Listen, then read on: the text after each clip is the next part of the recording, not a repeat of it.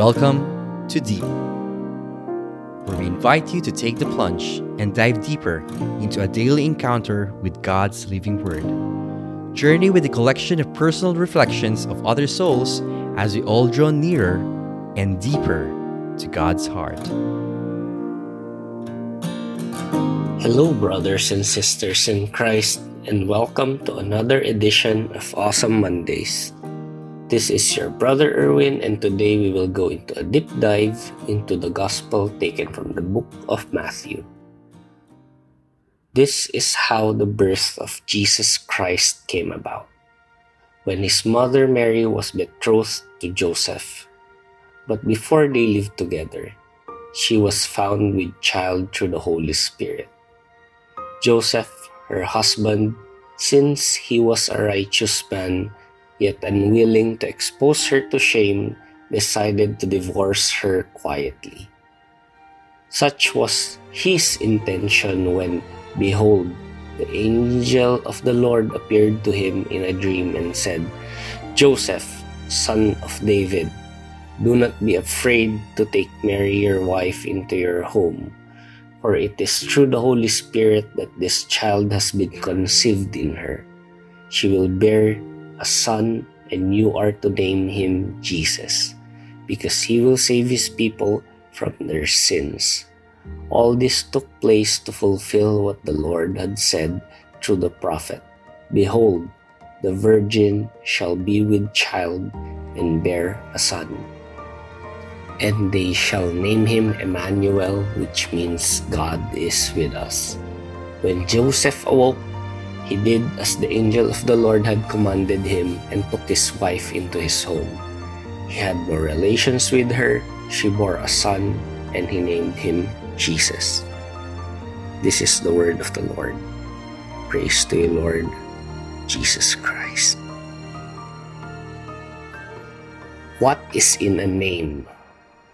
Brothers and sisters, I am often curious on the meaning behind people's names and how their parents were able to come up with the name they have. Kasi honestly sa akin, I never got a straight answer from my papa and mama on how they got my name. Ako, I always thought na idol nila si Erwin Tulfo, kaya Erwin pinangalan nila sa akin. Kasi parati kahit nung bata pa ako, Tulfo ang tawag nila sa akin, yun ang pinapalayaw ng mga tao sa akin. And whenever I ask in the past, isang sinasabi lang sa akin, yun naisip nila. But for some of the friends, classmates, and even the people around me when I was growing up, may mga deep meanings ang mga pangalan nila.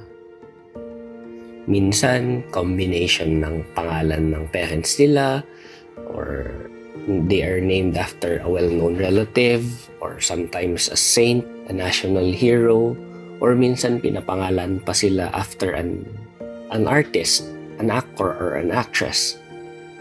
But as we are now, we know how important our names are to us because they make us up. Our names are our first level of identity. Others know us by our names first before anything else, and there are times we forget the name of a certain person, alam natin yan, but it makes us feel uncomfortable not knowing their name, especially if nakakasalamuhan natin sila. It's because knowing a person's name is the same as having a relationship with them, no matter how shallow or brief that relation may be. Knowing a person's name is always the first step we take in building a relationship or a connection with them. Jesus was known for many things. He was called Rabbi, he was called Messiah, Christ, Healer, Redeemer, and many more things. And in our lives, we define Jesus by who he has been to us.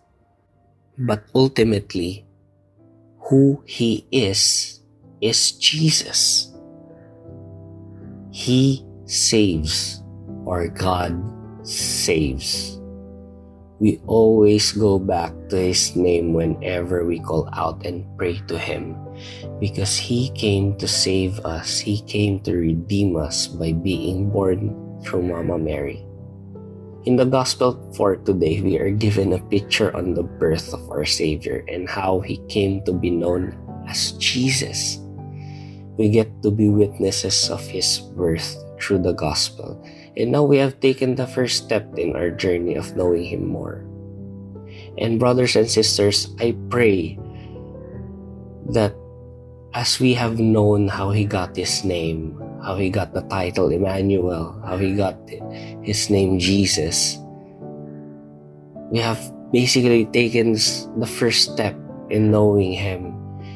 And I pray that you be able to push forward every day with the goal of knowing Him more, knowing God more through the Gospels, Scripture, and most importantly, through the other people, because we also know that Jesus was also given the name Emmanuel, which means God is with us.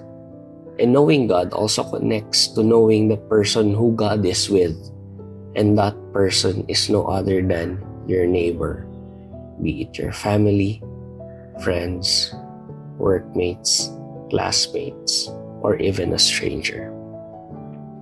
God is with us all.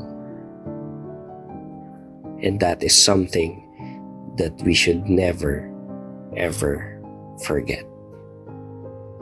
Let us pray. In the name of the Father, the Son, the Holy Spirit. Amen.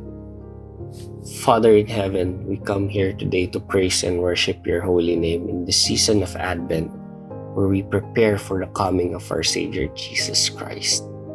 We ask for the grace of your mercy and forgiveness for all our mistakes and shortcomings. May you, O Lord, look at us with love, even though we have failed to earn your affection in many ways.